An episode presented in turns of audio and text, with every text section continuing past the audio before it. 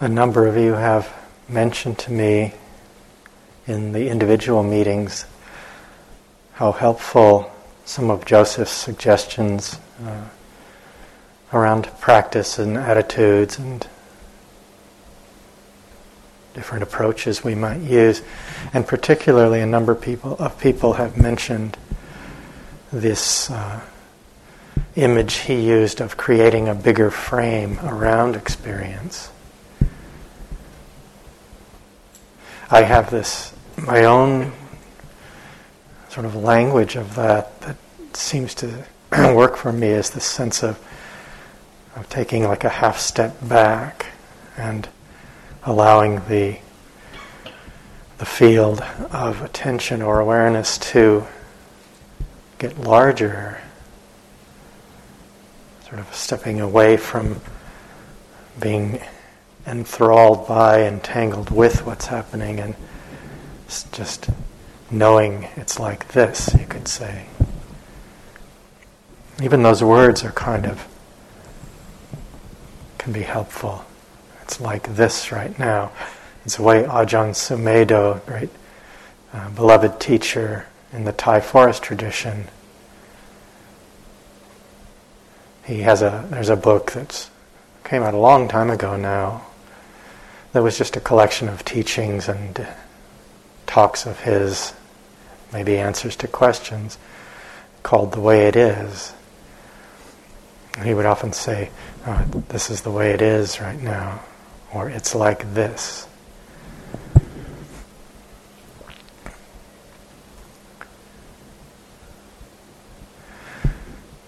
the teachings in the third foundation of mindfulness, to me, have a direct relationship to this sense of creating a bigger frame, or at least I, I find I can see it that way, and, and it's a, such a, a powerful,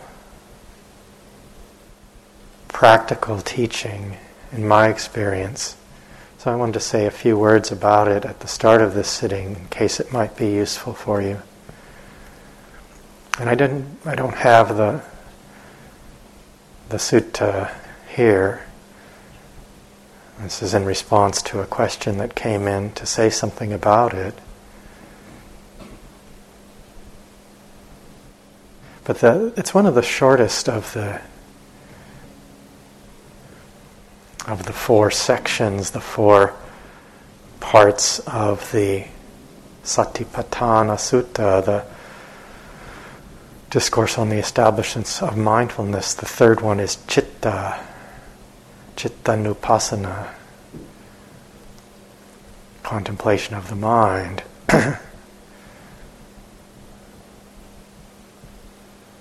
chitta gata sati, mindfulness gone to the mind, mind gone, mindfulness. And in the first part, it's very simple. One knows the mind affected by the energies of wanting, greed, of aversion, resistance, or of delusion. One knows the mind affected by wanting, or lust, or craving, desire, and one knows the mind unaffected by that. One knows the mind affected by aversion, resistance,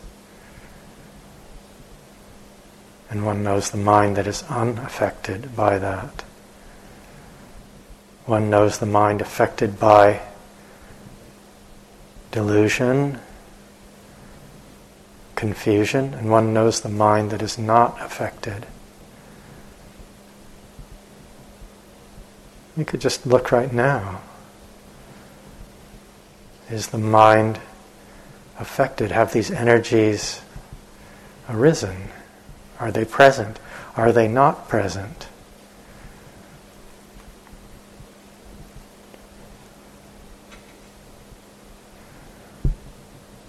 What it doesn't say is to take take it all really personally and get really worked up about it and use it as ammunition, the presence of them as ammunition against yourself in some way. or to start struggling or fighting with the mind, the heart. That's not there. One simply knows it's like this. This is here. This is not here.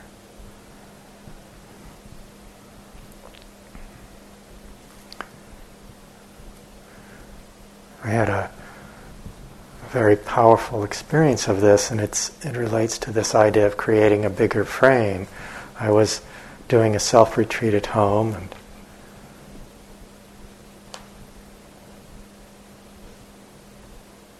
And there was a lot of mindfulness, and I was aware that the mind was a scattered, not very collected quality there. It seemed there was a lot of restless, wandering thoughts and restless feeling, and I wanted it to be nice and calm and collected. because that's I like that better.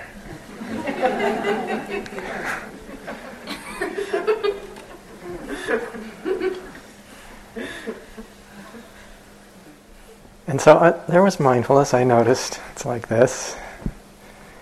But there was this dissatisfaction and there was an agitation, however subtle, not that subtle, in the mind.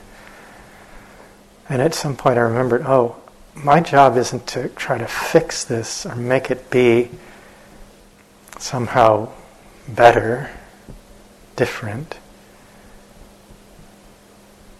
My job is just to know it's like this. And so there was this sort of stepping back, and immediately all, there were just no problems, no struggle. Everything of that kind just fell away in that half step back. Oh, I don't have to get all upset about this. I just have to know it's like this.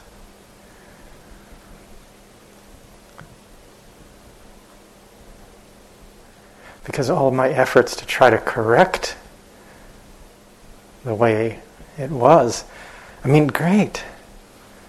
If that works, it just didn't work. It usually doesn't work. It usually adds to the problem, in my experience. But we have this possibility. So in that moment, it went from this sort of agitated, more constricted um, place to a place where there was I couldn't find have found a problem if I wanted it. All of that fell away. And the mind was still doing what it was doing. But it was held within a bigger frame. As part of that, that teaching is one knows a mind that is concentrated, one knows a mind that is not concentrated. In my story about myself, it wasn't concentrated. I wanted it to be concentrated. I couldn't force it to be the way I wanted it to be, but I could step back and say, oh, it's like this. And the struggle and the problems fell away immediately, just like from one mind moment to the next. So, th- this kind of reflection, so more in that sutta, it says one knows the mind that is affected by restlessness and agitation. Oh, it's like this. One knows a mind affected by dullness.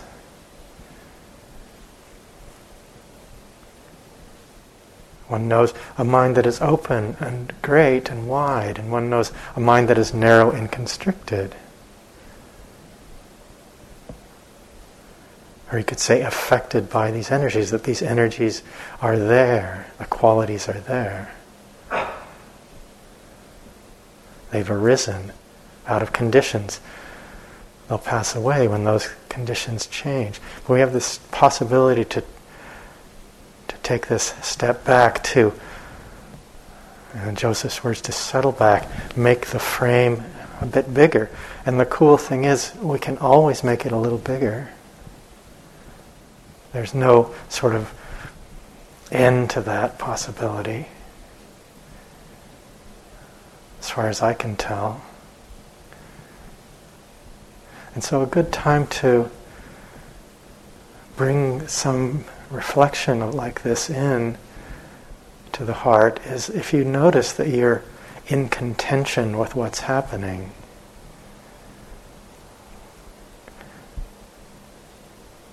That you're somehow struggling with what's going on, with what's arising as you sit in meditation, or at any point during a day of practice.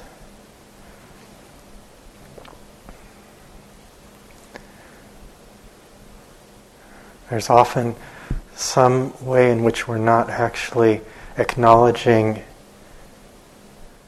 the way it is. We're caught up in, in trying to get it to be the way we want it to be. And, you know, spend a little time trying to fix it. Change it if you can into something that seems more useful. But often that's that's not going to yield the results we want. But you can then step back. Oh, okay. What's my job here? My job as a meditator, as a practitioner, is to know how it is. And you may find that it shifts things dramatically.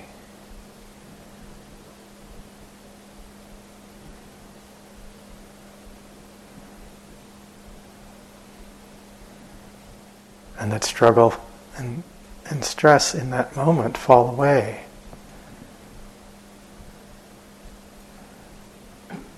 That we can come back to a place of greater balance and ease.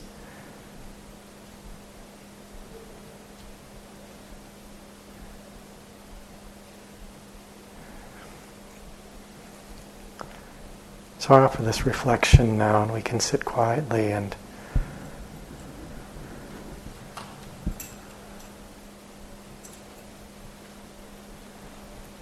and trust the power of mindfulness to meet whatever arises.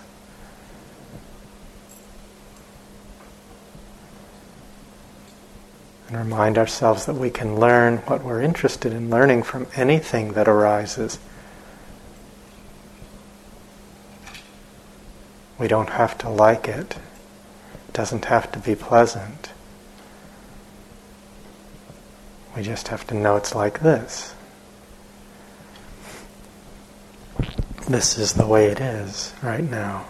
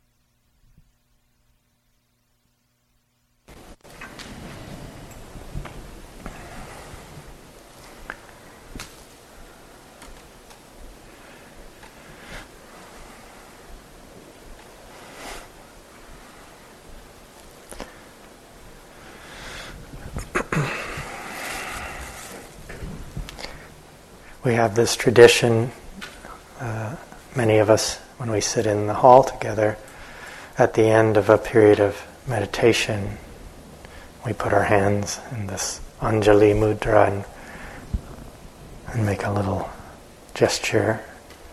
I noticed many of you doing that. I noticed Brian couldn't see Matthew. I saw myself doing it.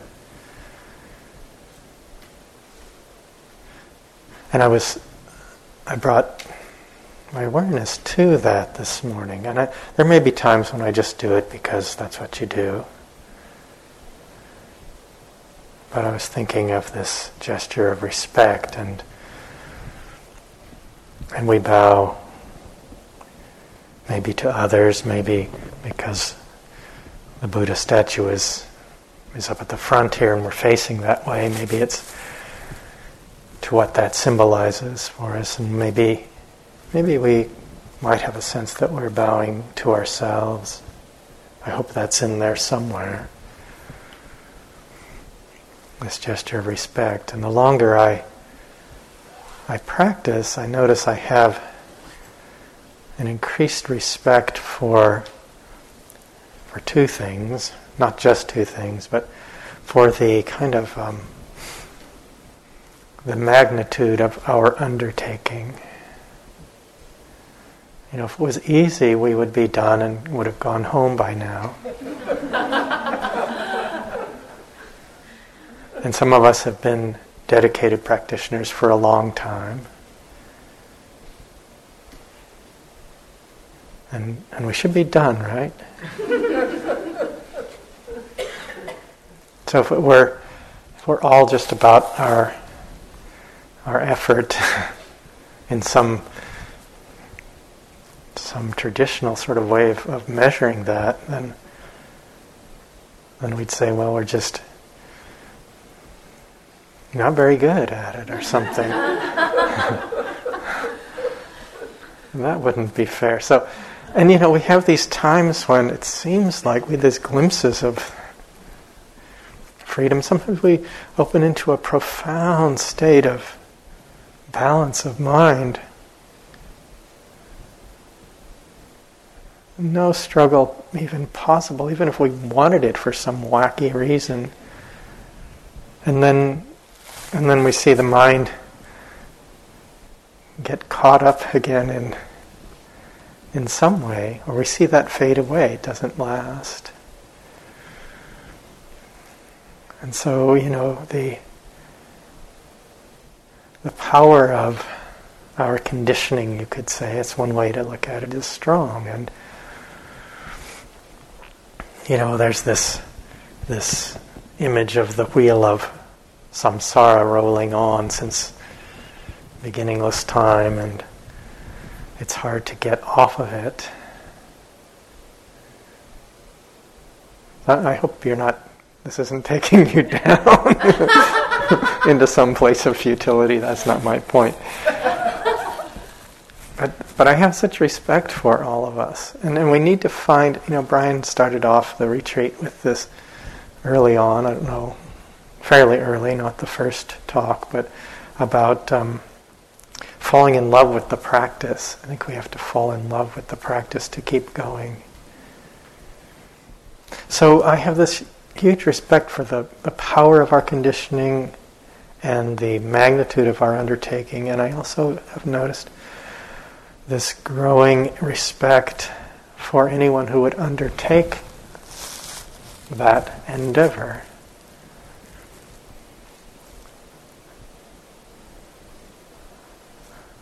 Because it's not, in some ways, you could say, the easy choice.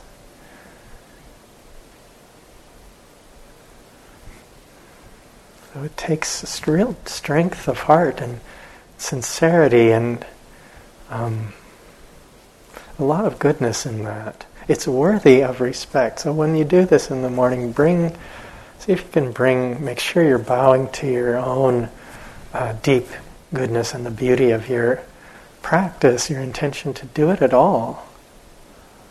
See if you can make sure you bow to that at least a little bit because it's uh, a beautiful thing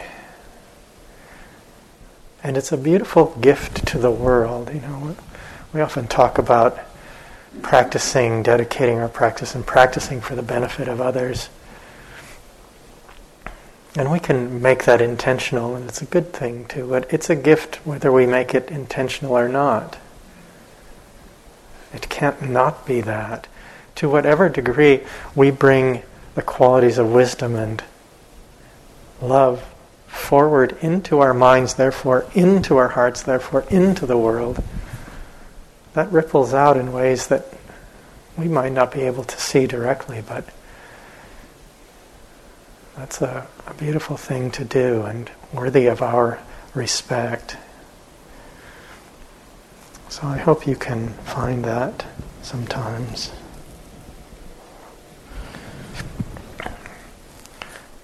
I want to say just a couple more words about the uh, third establishment of mindfulness, mindfulness, chitta nupassana, mindfulness of mind or mind heart, you might combine those.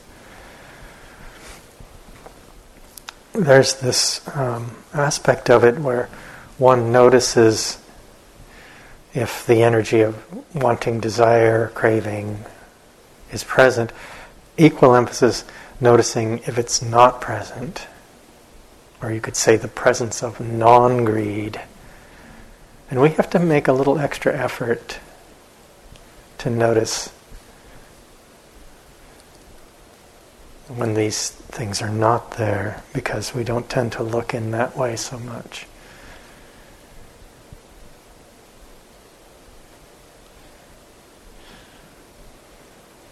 And in, in some views, the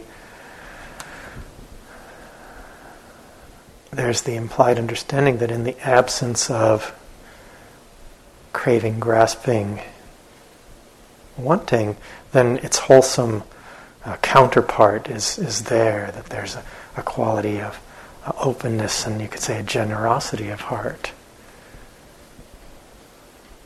That in the absence of ill will, there's goodwill. And it might be very quiet. It might not be somehow this fountain of goodwill. It might be very quiet. But look and see. See if that might be true. In the absence of confusion, maybe there's clarity, clear seeing.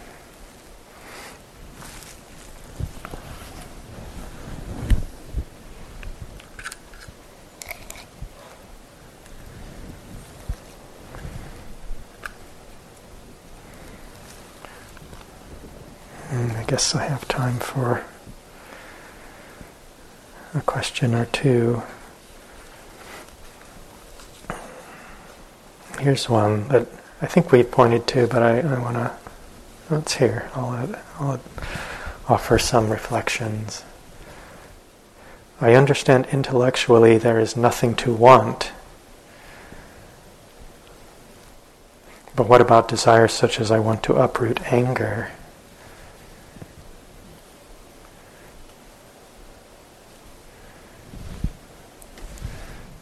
So, this points to something that can feel like uh, lead to this kind of question, a confusion, or a, you know, where Joseph, his thing, his one of his reflections was, that which is subject to arising will pass away. Therefore, there is nothing to want. And yet, none of us would be here if we didn't want something.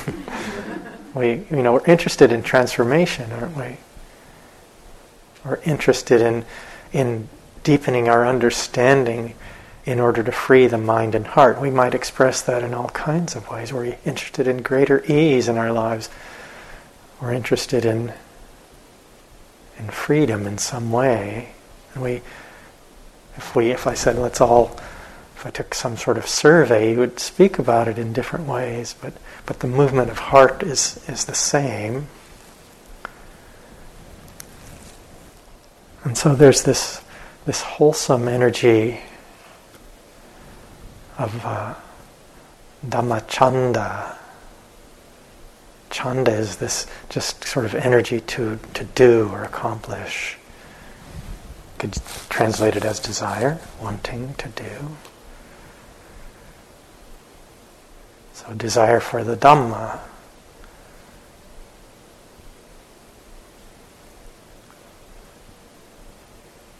So we we could say, you know, interested in in uprooting anger. Maybe maybe we need to be a little careful with some of these things because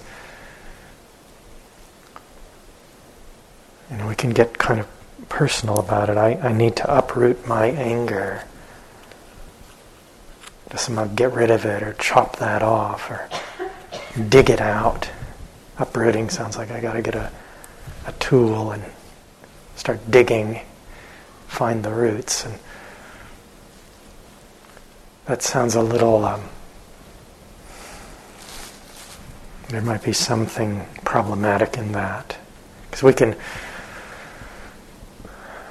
we can turn this into almost a kind of cruelty towards ourselves at times, that digging, have to uproot it.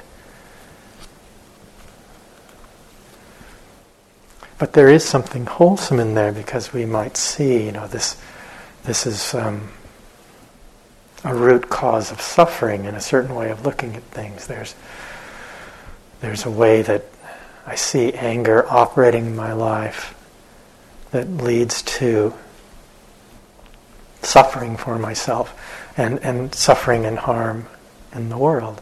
And so wanting to um, change how our change our lives in that regard is, is wholesome and beautiful. This wanting to understand. So maybe it's not so much that we're going to uproot it, but um, you know, wisdom understands, and through understanding, these things are transformed.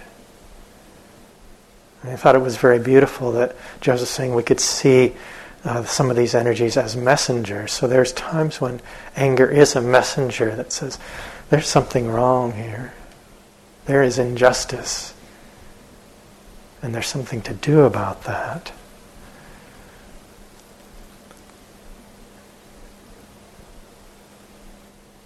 So I think we, we need to make some we need to some care with with the way we use language sometimes when we say therefore there's nothing to want. And maybe that's more because uh, this word chanda is just it's just energy. It's kind of neutral and pure. But there's there's what's called kama chanda. I think one of us has spoken to this kama, not kamma, which is uh, the, the Pali word for karma, which means action, and that's a whole other subject. But kama is uh, sense pleasure, you could say. So, desire for sense pleasures. And there's it's not something wrong with that, but it's saying that that's not a seeking sense pleasure hopefully is at least a little obvious to us some of the time, once in a while, is not a strategy for lasting happiness because they don't last, because of their nature to pass away. And so we'd say, well, that just, we're just seeing, you know, it's, it's not going to get me where I want to go. Someone once said the practice is uh, advanced common sense. and I think we just expand our our view of what you know when it, it just doesn't make sense to pursue something that is isn't going to last as a strategy for for for contentment in a in a lasting way, something that is just is disappearing. It doesn't mean there's something wrong with that or that we don't enjoy pleasures. That We never can enjoy pleasures or pleasant sensations or any of that. That's not what it's about. So much more that could be said, but I have an announcement that I want to um, really make sure that you hear this. And I'm going to say please, but um, I really mean you to, to, to not. Um,